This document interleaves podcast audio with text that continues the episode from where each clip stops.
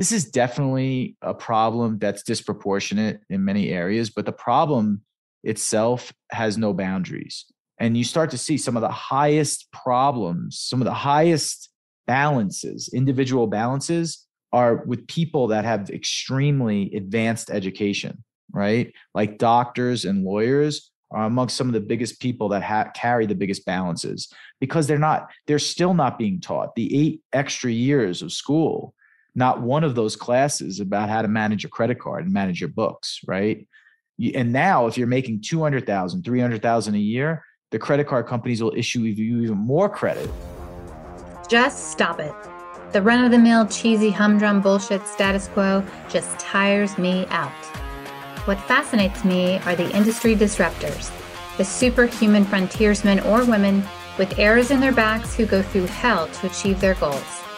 They'll go through anything to make it. They bathe in hell and high water, a cut above. They're intolerant to mediocrity, the status quo, and yet they're the nicest people you'll ever meet. This is Disruption Interruption. Join me as we meet and learn from those mavericks, rebels, and business leaders that aren't afraid to piss off the establishment in order to make radical change for good. This show is sponsored by JOTO PR the disruptive anti PR firm that murders your competition with cinder blocks and cyanide. Welcome to another episode of Disruption Interruption. I'm your host, KJ, and today we will be taking a discriminating look at the ever evolving world of software as a service technology. We are light years from its emergence as the solution for SMBs to afford enterprise software to an industry valued at 123 billion with 30,000 companies and 14 billion customers worldwide. Wow. The cloud delivery model of licensing and subscriptions on a pay as you go basis are now the standard, and the world as we know it is still evolving. Today, I prepared another special treat for all of you. I've put together a highlight audio reel featuring key takeaways from some of our top guests in this competitive arena. By the end of this episode, you'll gain valuable insights into the disruptive minds of some of the keenest SaaS industry innovators. So, again, fasten your seatbelts, folks. Get ready to embark on a journey where we will explore one, exposing the problem of fake fast growth SaaS models. Yep, I said it fake fast growth. Two, self reflecting by leadership to make better growth decisions through SaaS. Three, realizing that debt solutions are simple, but the problem is complex and remedied through SaaS. Four, predictions by SaaS that there will be an increase in credit defaulters as the compounded debt outweighs monthly income. Ouch. Another one, how sales of SaaS has fundamentally changed when marketing innovative products. And demos of SaaS innovative products proves solutions shifting your SaaS focus to that of a product driven technology and making sure your technology is not only better, but also simple to use. If it's too complex, no one will use it. In this first snippet, I highlight Heather O'Neill, innovator and disruptor, founder of the business strategy company Pixels for Humans, a company that helps SaaS companies solve their toughest challenges and grow into mature, community focused businesses. In this episode, Heather shares where tech companies go wrong when scaling and creating long term success. What is your main fundamental ingredient for disruptive innovation? It's going to sound a little cliche, but it's caring. And when I say caring, I don't mean like having nice feelings about people in the world or wanting good things for them, but I'm talking about the action of caring giving space for actually acting on the things you say. If we care about humans, if we care about society, if we care about what is happening to the earth, that requires us to take action and make choices that are different than the ones that maybe we've made in the past, and especially so in the tech industry. Especially in tech companies, there's this notion of, oh, we live by our values, but that's rarely actually the case in the way that they make decisions. They have these fluffy words that sound nice, like we care, we're innovative, we are inclusive. But when it comes to make choices, that would either potentially make them more money, but might cause a lot of harm or would force them to be sort of inhumane in some way, even if it's just to their own employees. Most companies and most decision makers in companies, especially tech companies, will choose the usual path, the make money at any cost path. And that's the thing that I'm really looking to disrupt is how do we turn the values on your website into actual ways that you make decision in your company? In the natural world, in reality, we all have seasons. We all have times when we're growing and times when we're resting. The trees every year, yes, they get taller, but they also lose their leaves every season. And without doing that, if they had leaves all the time, it wouldn't work. But we look at company growth and we say anything that keeps the numbers always going up. And that's just not even sustainable. It's not even possible. And so we do fake things to make that happen. One thing that happened recently is there's a tech founder who said, Oh, I'm building in public. And he's on Twitter. And he said, Oh, I just had to lay off 7% of my staff. And I'm really sad about it. And I'm having all these feelings because it was so hard because they worked so hard to get us here. And then he goes on to say, I laid them off not because we don't have enough money. We actually have, we're profitable currently. We're more profitable than we've ever been. But in order to keep scaling, I need to cut costs. Hiring new people is so much more expensive. And I'm watching all these tech layoffs, and you can't tell me that in the next six months, any of these companies, especially these tech giants, aren't going to be hiring again. And some of them are still hiring even as they're laying people off. It's a short term cost cutting measure that I saw people at Google and Amazon who had 20 years experience there, 20 years experience. Can you imagine what is in their brain that nobody is going to know now? It's such a short sighted decision. And I think that constantly in tech, we're seeing founders told that that's how you make decisions, just short sighted, whatever gets you the money now. And when you're bootstrapped and you're very small, sometimes that is true. But as you grow and at these tech companies, they have the money they have the capital to support that and they're losing so much. What are the benefits of doing it differently? Stepping outside that avid craving for agreement. What are the benefits on the bottom line in regarding that? Is it slower growth? Is it just as advantageous to do it that way? I think that it's really important to understand that, yes, it does have an impact, but it looks different, right? We have to be okay with the differences. One of the things that is so interesting is what has worked in the past and the mentalities that have supported that in the past are becoming outdated.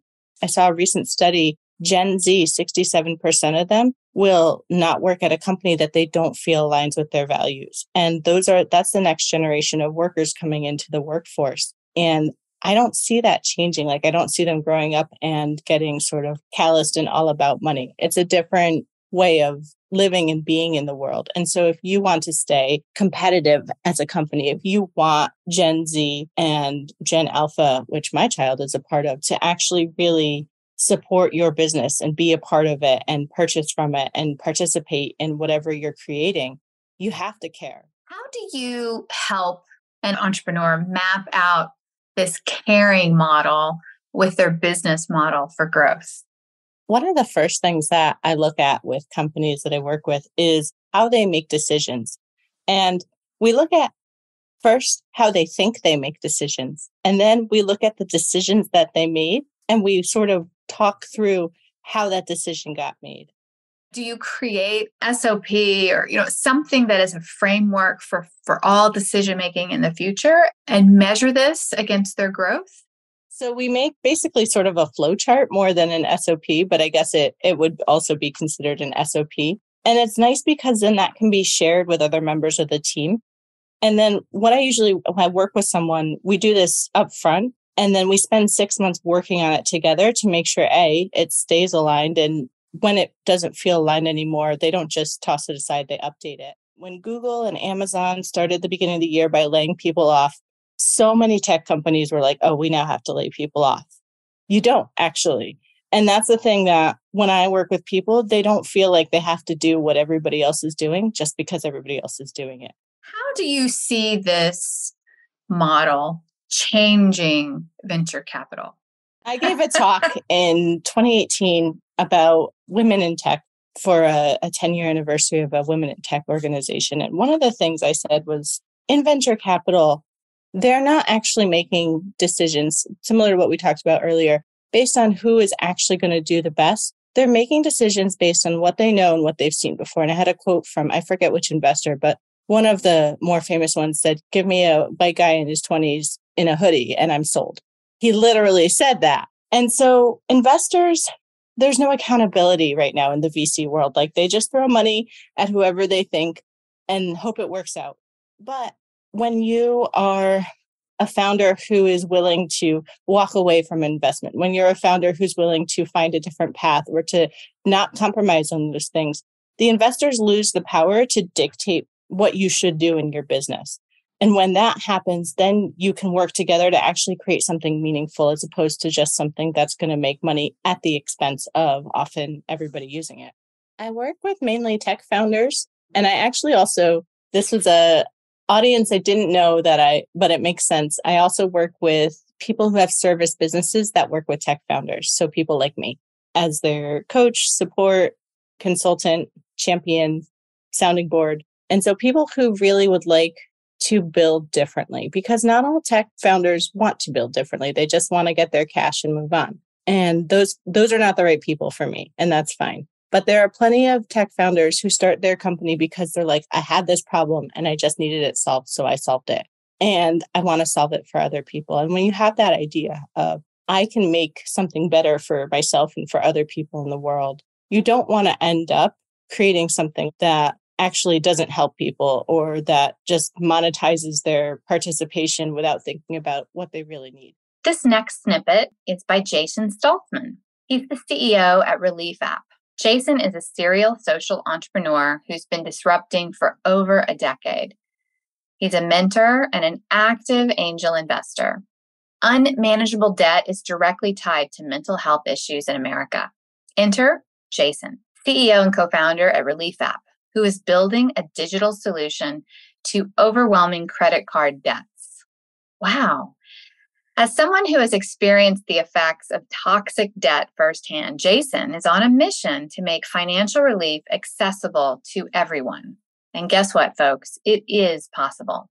I think if you're going to do something that hasn't been done before, or you're going to do something different and not just better, I think the main ingredient for me is really caring about uh, well everything really but i think it's more than just money i think when people go into entrepreneurship there's this like unspoken goal of like having a yacht or becoming like a billionaire overnight which you know is very unlikely starting a business from scratch especially in the early stages it's like it, it's basically like a lottery ticket the problem is extremely complex and I think credit card debt, it's just not sexy. People don't talk about it. Obviously, you don't want to talk about your debt. It's not the topic of dinner conversation. It hasn't been normalized. There's a lot of stigma around it. But what that stigma does, it has it has systemic ramifications, right? And part of that is when you start to look at the problem itself. I mean, we're talking about one in three Americans have an account that's either that's falling behind, right? That's one in three people in America. I mean, just think about that stat for a second. And if you start thinking about that, it's like, how did we get here? Not only has there been a lack of financial education and typically in these communities, but also when you find the data, some of the largest creditors in the world and subprime lenders with the highest interest rates, they go after these communities, right? So it's like a compounded problem. You issue more credit in a society that leverages credit for good and for bad vis-a-vis credit cards spending money on shit you just don't need right? That problem is going to compound and it did. Last quarter alone was the largest increase in credit card balances ever recorded in the history of recording debt. It's actually there's a name for it. It's called the credit card trap and many people don't know they're in it and it's all gamified around uh, the credit score right? Our whole cultural system of value in America today is gamified by the function of a credit score. Why are these things not taught? And by the way, this is this is definitely a problem that's disproportionate in many areas, but the problem itself has no boundaries. And you start to see some of the highest problems, some of the highest balances, individual balances are with people that have extremely advanced education, right? Like doctors and lawyers are amongst some of the biggest people that ha- carry the biggest balances because they're not they're still not being taught. The eight extra years of school not one of those classes about how to manage your credit card and manage your books right? And now if you're making 200,000 300,000 a year the credit card companies will issue you even more credit. Well the system is gamified. I mean every time you turn on the television our whole country is set up to sell you something. And and and you want a life that many people can't afford and extending credit gives you that opportunity to get something that you cannot afford. I mean, even look at those Visa and MasterCard commercials of that lifestyle they're selling people. It's like, oh shit, I want that, but I don't have the money to pay for it. But now you do with credit or your best friend. Well, that comes with the big shackles. So you're right. It is, I mean, when you look at it from a hyperbolic perspective, it is absolute modern day slavery. How would it look? And how could we give back to these consumers? And how could we take that care and turn it into disruption, mm. right? Which ultimately goes into your first question. And that's when I found out that we can, this is the time that we can do this. And it really came about at the beginning of the, the pandemic because of my involvement in the space early on. I started to get a ton of different calls from friends and family. Hey, I know that you worked in the credit card and debt space I'm having this problem. Can you help me? And I started like manually like walking people through the solutions because the solutions are there. They're so simple.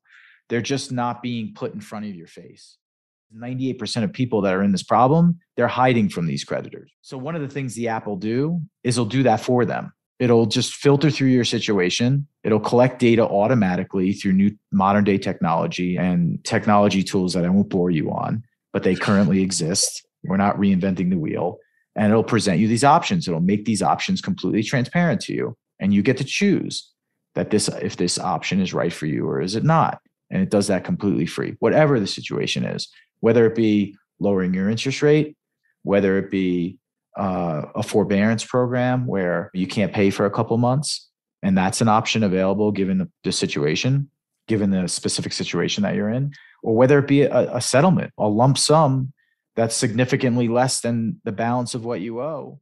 It should be giving people educated options on their solutions that fit their needs and the needs of their family, and not some young kid calling you up threatening your life if you don't make a payment. We're a win win because when you start to look at the collection costs of this debt and the fact that debt collection companies have a 2% contact rate in general, and we'll have a 100% contact rate because people are coming to us for this solution so we want to work with them. We want to work with creditors. We want to figure this out together.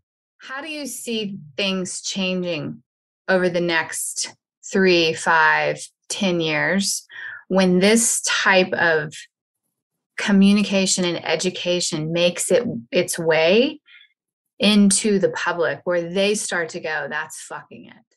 First, we have to get everybody in so we can help everybody. And the more, and it turns out the more people we can help for free, the more power we have to help them right? It's community it's help by numbers and collective bargaining. We're much more powerful together as a unit than we are individual and that's sort of what the system is banking on is is this stigma that gets people from talking about it so we don't unite. You know relief is going to unite the people together right? Because it's doing it for free and making it accessible for everyone. We'll right. have the power to get everybody a better deal. My next snippet is disruptor Anthony Franklin. He's the head of revenue for Ava, a SaaS platform that provides real time captions using AI and human intelligence. In this episode, Anthony dives into the topic of accessibility for underserved populations and how it impacts the bottom line. He shares insights on understanding what your target audience wants and building a product led growth strategy. It's a laser focus on our users, their problems, their concerns, and the solutions to why they came to us in the first place. So I, I think a lot of companies and a lot of products, frankly, just kind of go off a path of building cool features or features that someone somewhere might like, but they're not really focused on their specific user base and building exactly what they want. And I think It sounds kind of like the lame, easy answer. Everybody should be focused on the user, but it's actually very easy to get lost in what you could build versus what your target market actually wants you to build. And I found that that's led to a, a ton of disruption in my personal life and in companies that I've advised.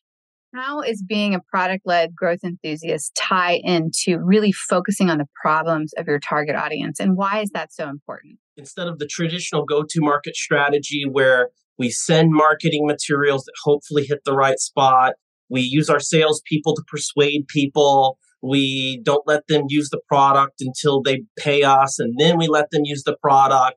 And then we have a customer success team that is very focused on, hey, let's have a lot of meetings and talk to you about how the product's working in your organization. Scratch all of that. Product led growth is how can I use our product to be our marketing engine? Forget sending random things to people. How about we just let them use the product for free and they can decide whether this meets their needs or not?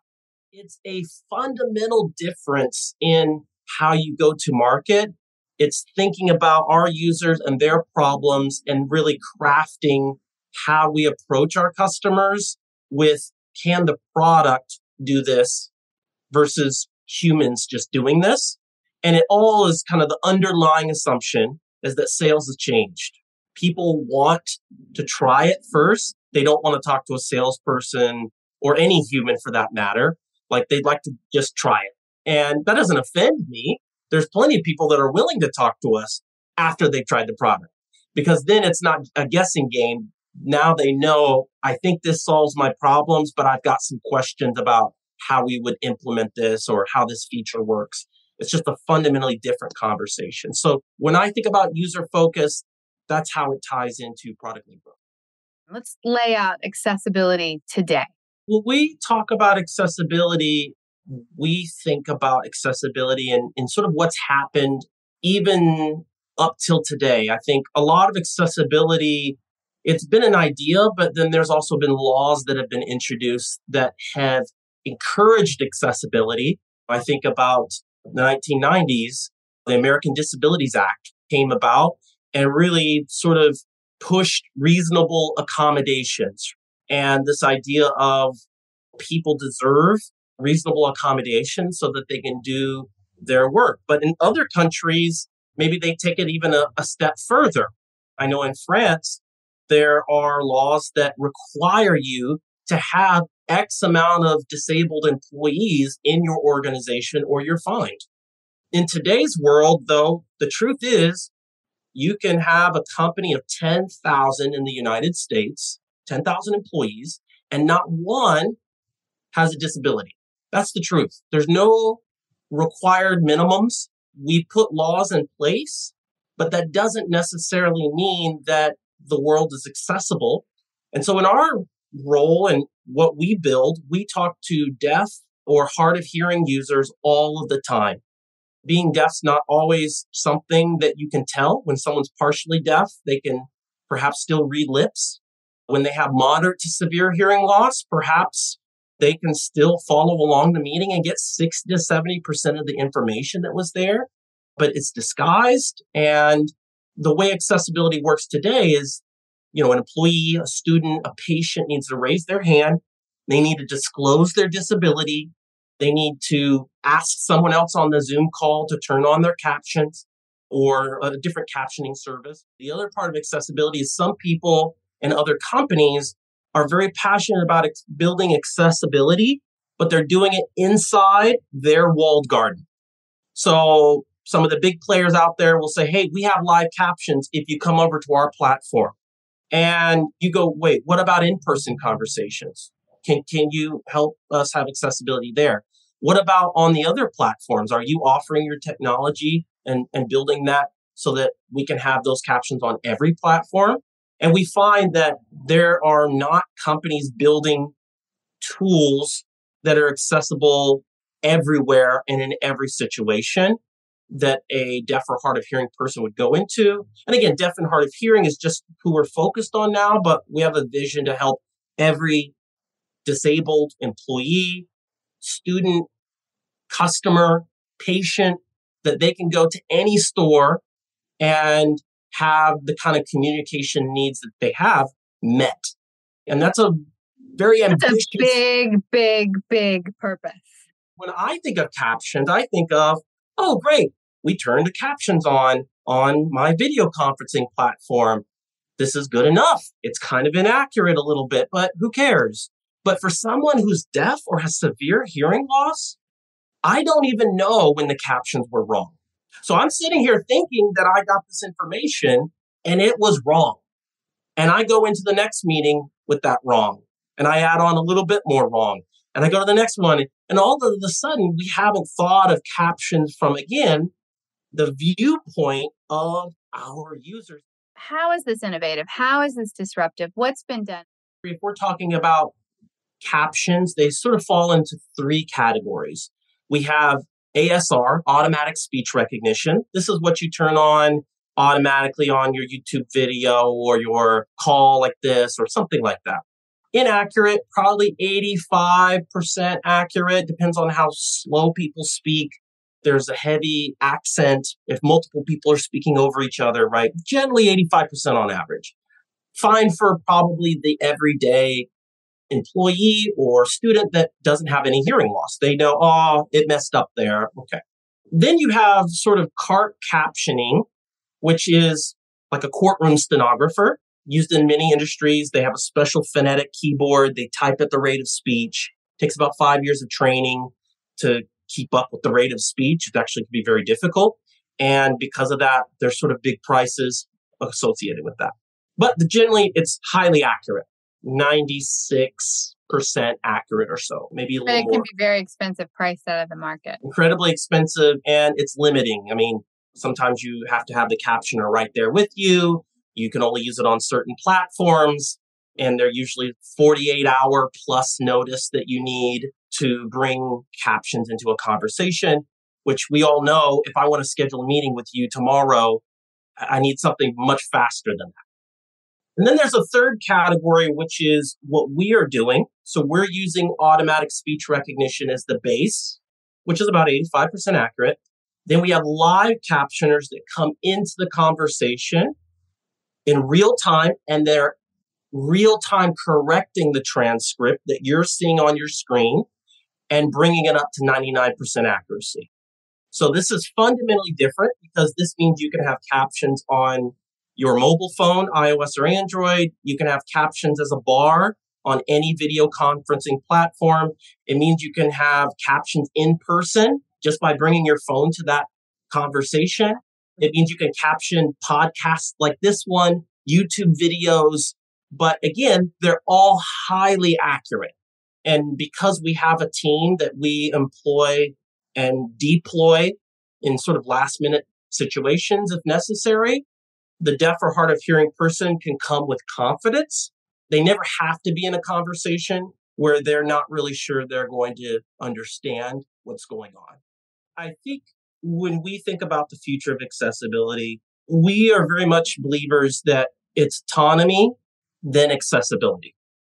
So when I provide tools, I have to be very careful that I am not making them come to me first and always come through me. I need to provide a tool that they can use when they feel they need it. It's not just something that I have to manage and they have to come to me first. I want them to feel flexible and that's how we think. And that's why Ava was created, that that idea of autonomy and I can use this when I want so that I still keep that autonomy, but I also have accessibility. And we can't forget Esben Friis-Jensen. He's the UserFlow co founder and chief growth officer. He sees the importance of helping the underserved for SaaS companies and is shaking up the industry. He sits down with me to talk about how he's disrupting the SaaS industry. And Esben truly believes all things are solved by software technology. Looking at something and and and seeing uh, this can be done smarter and especially with software um, instead of uh, the manual or, or legacy process um, so that's how i look at at most things it's like if it's not involving software, um, then uh, it could probably be done better. Um, and that's what I've done with both of my businesses, uh, both in Cobalt, where we changed uh, a more traditional kind of security testing industry into a more modern software-driven um, uh, method. And then with Userflow now, we are we're helping people onboard better on software products so we can uh, bring more software solutions to the world. Um, so I'm really driven by uh, you know, getting more software out there uh, in the world. What Userflow does is, is uh, it it allows software businesses to add a layer on top of their own software uh, without having developers involved. So they can build it like custom success managers or product managers. They can build these layers on top, which is basically guides to the user on how to use the software. Um, uh, so that can be checklists, it can be like uh, step-by-step guides, it can be uh, links, etc. So, so we're really helping these software customers better onboard um, uh, customers, and particularly maybe non-tech savvy uh, customers, right? Somebody who needs a bit more guidance when using the software. What's the status quo of these SaaS companies in the terms of users and you know them being user friendly there's a new trend in the software as a service market called product led growth uh, and what that speaks to is a new kind of way of thinking about your software uh, where you focus more on having the product drive more of the, of the growth basically and actually a big part of that is uh, that you need a great ux in your product uh, because otherwise people wouldn't know how to use the product without support right um, and I think software as a service companies in the past have been getting away with um, uh, just having customer success or customer support uh, be a, a, stopgap solution, right? Where they can cover all the gaps in the software. Uh, and especially in enterprise software where you have a lot of functionality, uh, you, you often end up solving the support part by, um, by adding people, right? Um, um, but what this product-led growth movement does is really uh, start thinking about that in another way, where you think, okay, what if we didn't add people? How what should we do with the product to actually make it easier to use, right? And maybe that will result in cutting features. Sometimes that's actually not unrealistic. That you sometimes cut away some of the fat from the from these applications. Uh, but it's also about improving the general UX and improving things like onboarding If you look at something like Salesforce, which is a widely used software just thinking by, of that, yeah, uh, salespeople. You you, I mean, they grow and grow, and then they keep adding features, right? But if you really look at it, probably the majority of Salesforce users are just using the core functionality of Salesforce. So uh, I think they could win a lot, and I think they are actually. I think they offer like a, an essentials product, which is more focused towards the maybe SMBs and so on where they actually cut away a, a, lot of this extra stuff, right? Because it's just um, kind of uh, confusing, right? You don't need to look at all that stuff. Um, so, so I think in general, software uh, makes things better. What then ends up happening is uh, you sometimes end up adding too many things uh, and making it complex. Um, and that is of course not good. So then you have to rethink again and how can I make it smarter, better UX and so on what has been the biggest pain point, the pent up demand that makes this innovation so demanded right now of making software now to make software better?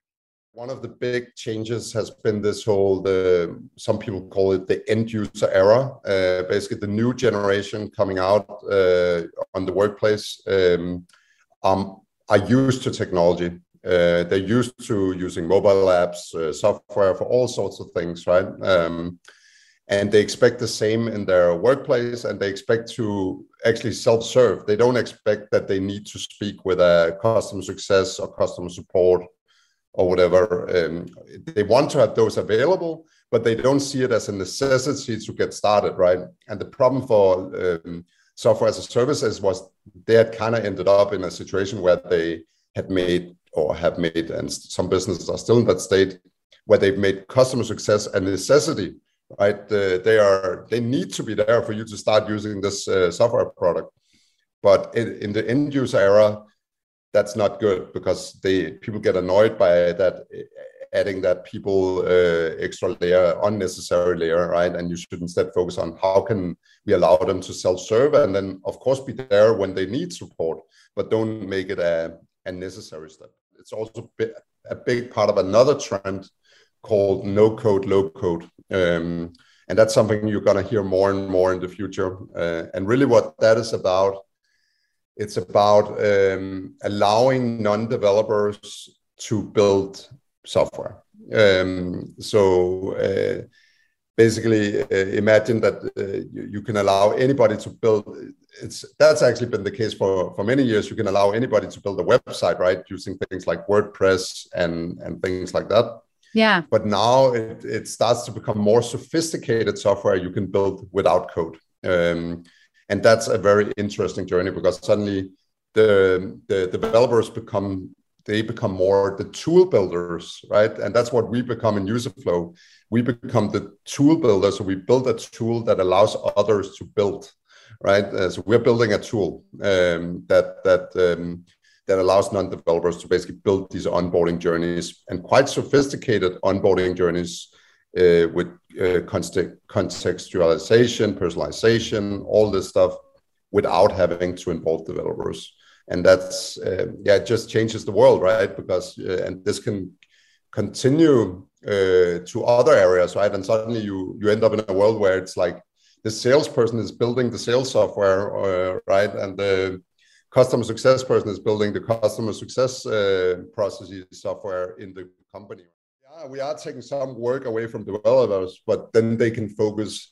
You can say in, in the software companies we're selling to, then they can focus on the core product that they're selling, right? Like they have some core product that they are selling, which is uh, whatever that is, right? Um, uh, so so then they they can focus 100% on that and then they don't have to focus on like the onboarding piece like you can say the the of course they have to uh, they have to make the software great to use and all that stuff right but they don't have to focus on all of the aspects of onboarding we work with a lot of like software as a service companies right a lot of b2b with complex software enterprise platforms right that needs to onboard users but another big area is also education. So the whole education industry, software for education for teachers, students. Um, uh, that's a big area for us. Uh, I think because you can't expect teachers necessarily are very tech savvy, so you need onboarding uh, for your software for those. Um, and there and those there's typically also quite a bit of a scale. All right, folks, that's a wrap on today's episode of Disruption Interruption Mashup number three. It's again another incredible roundup of some of the most exciting moments from our episodes that have revolved around the disruptors, innovations, and enhancing life and business through software as a service technology. As a note, we pick the most popular podcasts that people download and share and comment on that is truly relevant in today's society. Here's a quick recap of the key takeaways from today's episode. Heather O'Neill challenges us to consider that when you're a founder who is willing to walk away from investors, find a different path, and not compromise on those things, the investors lose the power to dictate what you should do in your business. Jason Saltzman draws our attention to the last fiscal quarter, which saw the largest increase in personal credit card balances ever recorded in the history of recording debt. Anthony Franklin exposes the myth that simply checking the captions feature on a Zoom type conference call is enabling a hearing impaired person to understand the conversations and takeaways. And Esben Friis-Jensen reveals that a majority of the world's first SaaS users are just using core functionalities because understanding all the additional features is too damn confusing and requires wasted time with customer service. With my finger on the pulse of the tech industry in so many verticals, I've had the pleasure of speaking with industry leaders who have successfully disrupted their respective verticals and have shared their invaluable expertise with me. Their insights and experiences will give you the confidence to navigate this ever changing landscape and provide exceptional experience for your customers. Stay tuned for more exciting episodes of Disruption Interruption, where we'll continue to bring you inspiring stories and expert insights.